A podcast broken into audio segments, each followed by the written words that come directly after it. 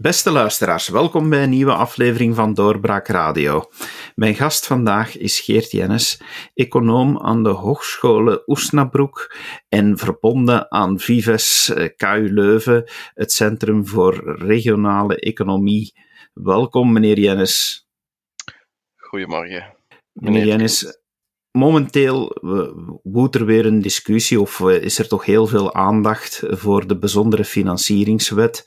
Uh, misschien even daar kort op inzoomen. Die is ontstaan, of toch weer gewijzigd bij de zesde staatshervorming.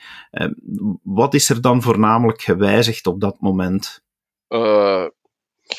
Ja, uh, samengevat heel snel, want er zijn heel veel baksteentjes verplaatst in het grote huis dat de, de bijzondere financieringswet heet, die dus uh, de gewesten en de gemeenschappen van geld voorziet.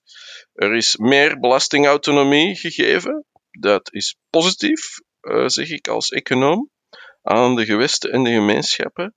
Uh, maar er zijn ook tegelijk weer meer dotaties gegeven om te zorgen dat hè, de regio's die schrik hebben van hun eigen schaduw, toch niet door die grotere autonomie erop achteruit zouden boeren. Dus eigenlijk is alles ongeveer bij het oude gebleven, zoals we dat kennen met staatshervormingen, die eigenlijk zelden grootse dingen veranderen, omdat de Vlamingen altijd vragende partij zijn, maar de Franstaligen staan altijd op de rem. Maar laat ons toch niet vergeten, een heel belangrijk precedent is toch wel geweest in die hervorming van die bijzondere financieringswet, dat Brussel enorm geherfinancierd is geworden daardoor met heel veel extra dotaties. Er wordt algemeen gesteld dat die financieringswet voordelig is voor Vlaanderen, omdat uh, die ervoor zorgt dat nu de komende jaren de bijdrage van Vlaanderen naar Franstalig België vermindert. Maar is dat effectief wel zo? Dat is een misvatting. Dus de partijen die aan Vlaamse kant voor die hervorming gestemd hebben, zullen beweren wat u net beweerd heeft.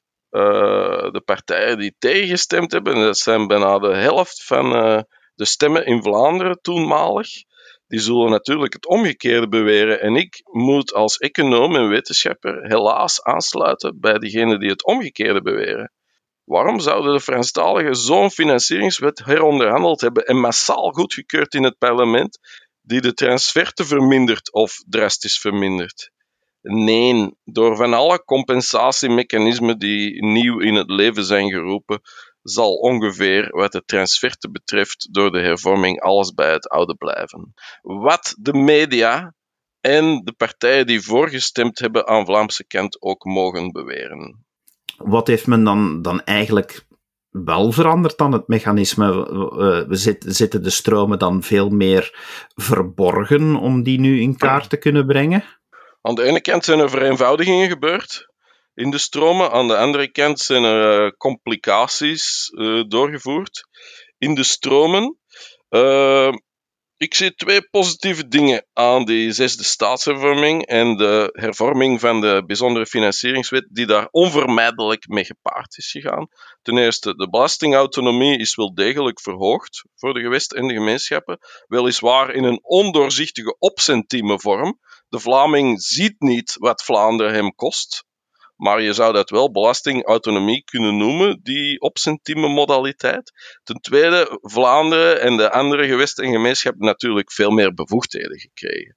Wat we kunnen toejuichen. Hè. België is nog altijd een gecentraliseerd land. 80% van de belastingopbrengsten worden nog altijd centraal geheven. De schuld is nog altijd grotendeels centraal, maar de zesde staatshervorming heeft toch weer een stapje gezet in de decentralisatie van België. Uh, er zijn uh, van alle compensatiemechanismen, daar wou ik er ook nog aan toevoegen. En de media focussen nu op het overgangsmechanisme als een van de compensatiemechanismen dat inderdaad aan het uitdoven is. En daarom wordt gezegd de transfer te verminderen. Dat is kort door de bocht, dat is van de pot gerukt. Het overgangsmechanisme uh, voor Wallonië is maar 600 miljoen euro, als ik het goed heb.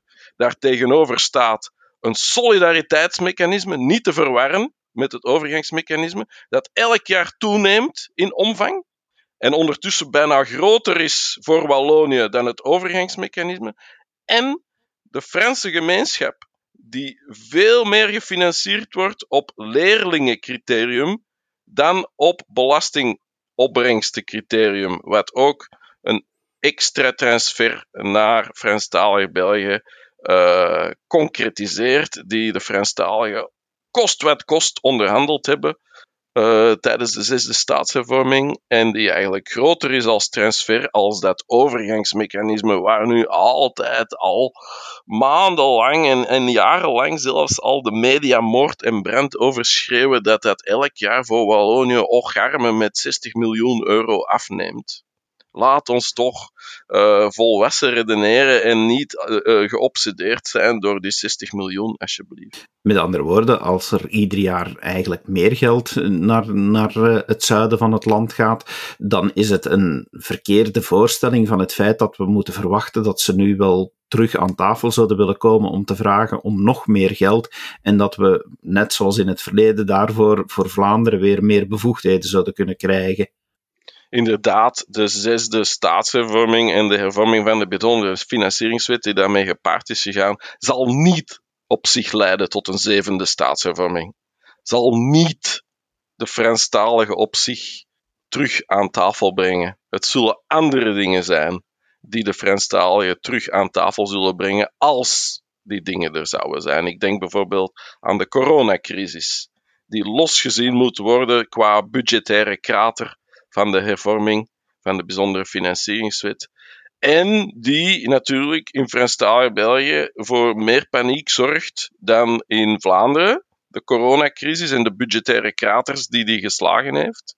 Om evidente redenen, omdat economisch Franstalig België zwakker is en ze minder met een budgettaire krater kunnen omgaan dan Vlaanderen. Maar er wordt nu gezegd, de federale overheid moet Franstalig België dus extra te hulp komen. Maar de grootste budgettaire krater door de corona en de lockdown-ramp zit in de federale overheid natuurlijk. Zij heeft vooral de subsidies uitgedeeld, de extra uitkeringen. Zij heeft vooral de mindere ontvangsten qua belastingen geïncasseerd. Dus volgens mij vergeet het. Vergeet het dat ook de federale overheid gaat zeggen: we gaan die, die financieringswet hervormen en we gaan meer tegemoet komen aan Franstalig België. Want zij zit nog in grotere budgettaire problemen dan Franstalig België. De conclusie is dus eigenlijk, ja, laat ons eerlijk wezen, het geld is overal op. Er is niemand die, die veel op overschot heeft om het aan een ander te geven. Uh, het zij om te helpen, het zij om uh, iets uh, mogelijk te maken qua staatshervorming. Inderdaad, maar ook vroeger, we zitten nu aan zes staatshervormingen is uh, de deal die er meestal in bestond, meer bevoegdheden omdat de Vlamingen dat wouden en meer geld omdat de Franstaligen dat wouden, is die deal altijd gefinancierd geweest met hogere federale begrotingstekorten. Dus ook vroeger kon men stellen, het geld was op. En als het geld op is, kan men altijd lenen, helaas. Als overheid kan men altijd lenen. Dus ook nu zou men kunnen denken, we gaan daar weer voor lenen. Echter, zoals u zegt, het geld is nooit meer op geweest als nu. Dus de risico's van nog meer te gaan lenen voor uh, weer een nieuwe staatshervorming zijn waarschijnlijk nooit groter geweest dan nu. Qua terugbetalingsmogelijkheden in de toekomst, qua economische kosten die dat gaat opleveren voor de volgende generaties we moeten eerlijk zijn, ook in Vlaanderen is momenteel het geld op. Waar we vroeger begrotingsoverschotten hadden, kijken we nu toch ook aan tegen een tekort van 5,3 miljard euro. Uh, en die zal, dat tekort zal, zal niet meteen verdwenen zijn. Hè? Uh, uh, ja, Uiteraard, uh, dat is mijn specialiteit niet. Uh, de coronakrater, dat heeft op zich niets met uh, economie van het federalisme of economie van de decentralisatie te maken. Economisch zal Vlaanderen in België het meest in staat zijn om die catastrofale krater te dichten. En, en wat er in de media ook wordt geschreven van het geld gaan halen bij Vlaanderen uh, dat is zoals u suggereert uh, minder dan ooit aan de orde, maar dat is eigenlijk nooit aan de orde geweest. Hè? Een staatshervorming is nooit gefinancierd door rechtstreeks geld te gaan halen in Vlaanderen. Die is altijd gefinancierd geweest op kap van de federale overheid. Wat onrechtstreeks een overheid is die natuurlijk grosso modo door Vlaanderen wordt gefinancierd. Maar we moeten als Vlaamse overheid ook geen schrik hebben dat rechtstreeks uh, gekort zal worden op dotaties, om dan de dotaties aan de andere, lees Franstalige overheden, te verhogen. Franstalige, uh, België vroeg in het verleden bij een staatsvervorming altijd meer geld. Het gevolg daarvan was natuurlijk dat ook Vlaanderen altijd maar meer geld heeft gekregen.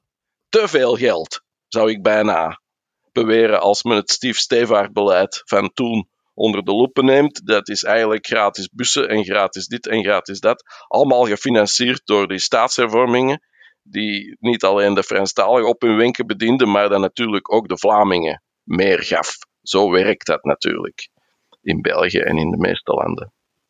Zoals u zei, u bent specialist naar het economische en het financiële van het federalisme. Wat, wat zou u daaraan veranderen om het, om het voor iedere rege eh, regering, beter gezegd iedere regio, uh, eerlijker te maken? Uh, welke tabula rasa moeten we misschien toepassen en dan opnieuw opbouwen om, om aan een betere ja, mechanisme te komen? Als we van een wit blad mogen beginnen, moeten we kijken naar succesvolle decentralisaties of succesvolle gedecentraliseerde staten. Zweden van het Scandinavische model, Zwitserland van het Duitsstalige model en Canada van het Angelsaksische model van decentralisatie. Dat stut veel meer op belastingautonomie. Dat stut veel meer op niet alleen focussen op die gewesten en die gemeenschappen, maar die, al die landen hebben ook heel belangrijke gemeenten Decentralisatie in België betekent ook de gemeenten en de steden machtiger maken. Betekent meer evenwicht tussen de drie overheidsniveaus die we nu hebben, waar, daar waar nu de gemeenten veel te zwak zijn. Uh, betekent ook asymmetrie toelaten. Meer asymmetrie. Want Canada is een asymmetrische federatie. Quebec heeft er altijd meer autonomie gevraagd dan de rest en ze hebben het ook gekregen.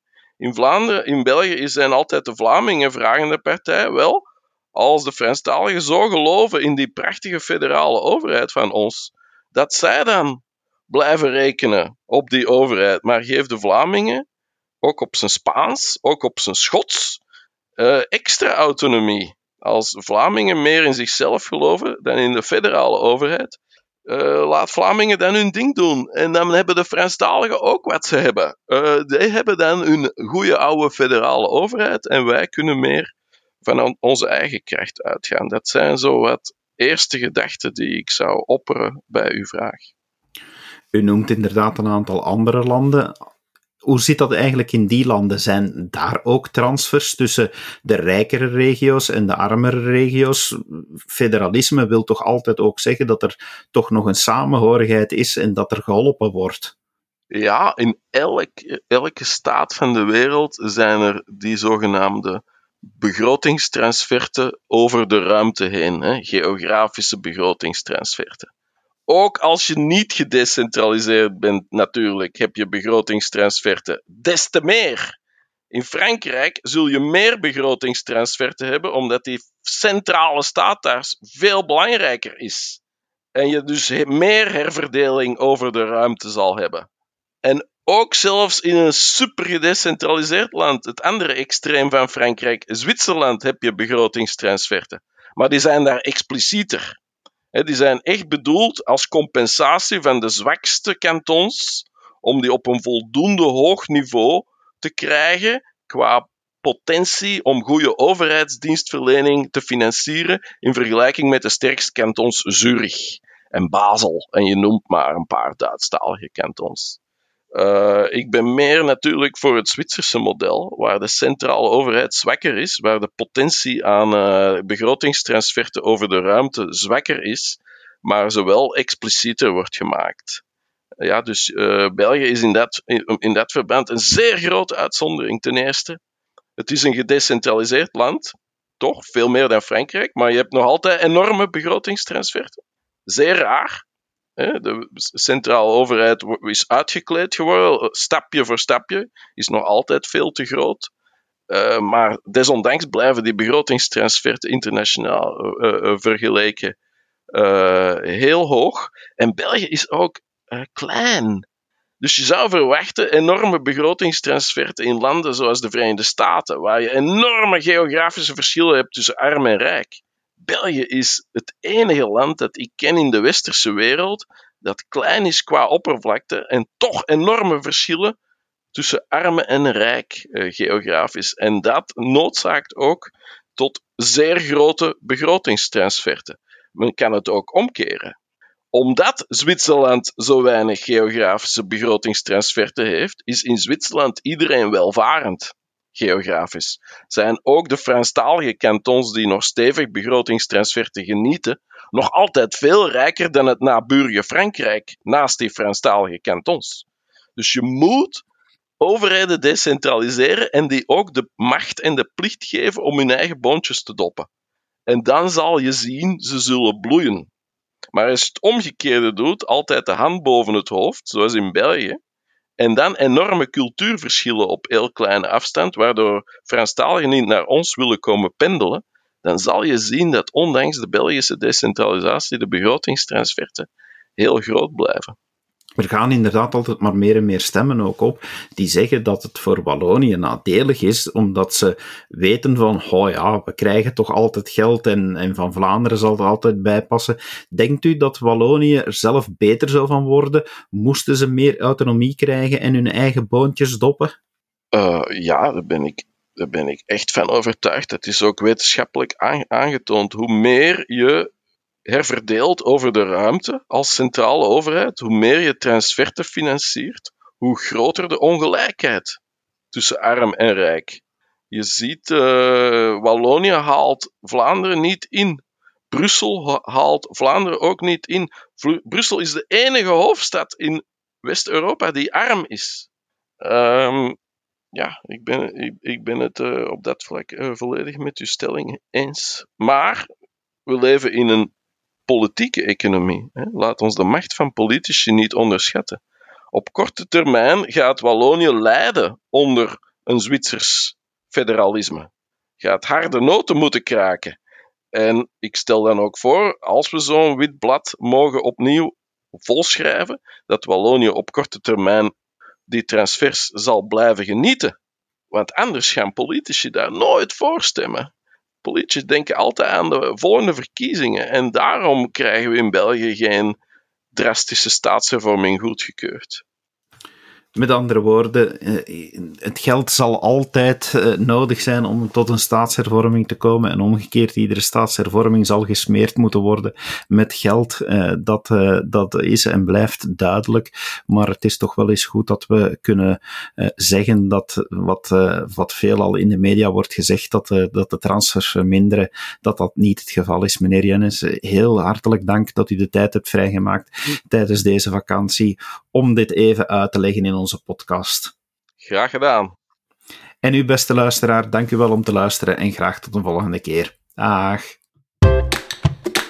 Dit was een episode van Doorbraak Radio, de podcast van doorbraak.be. Volg onze podcast op doorbraak.be/slash radio of via Apple Podcasts, Overcast of Spotify. Bezoek ook onze website op doorbraak.be en steun ons door een vriend te worden van Doorbraak.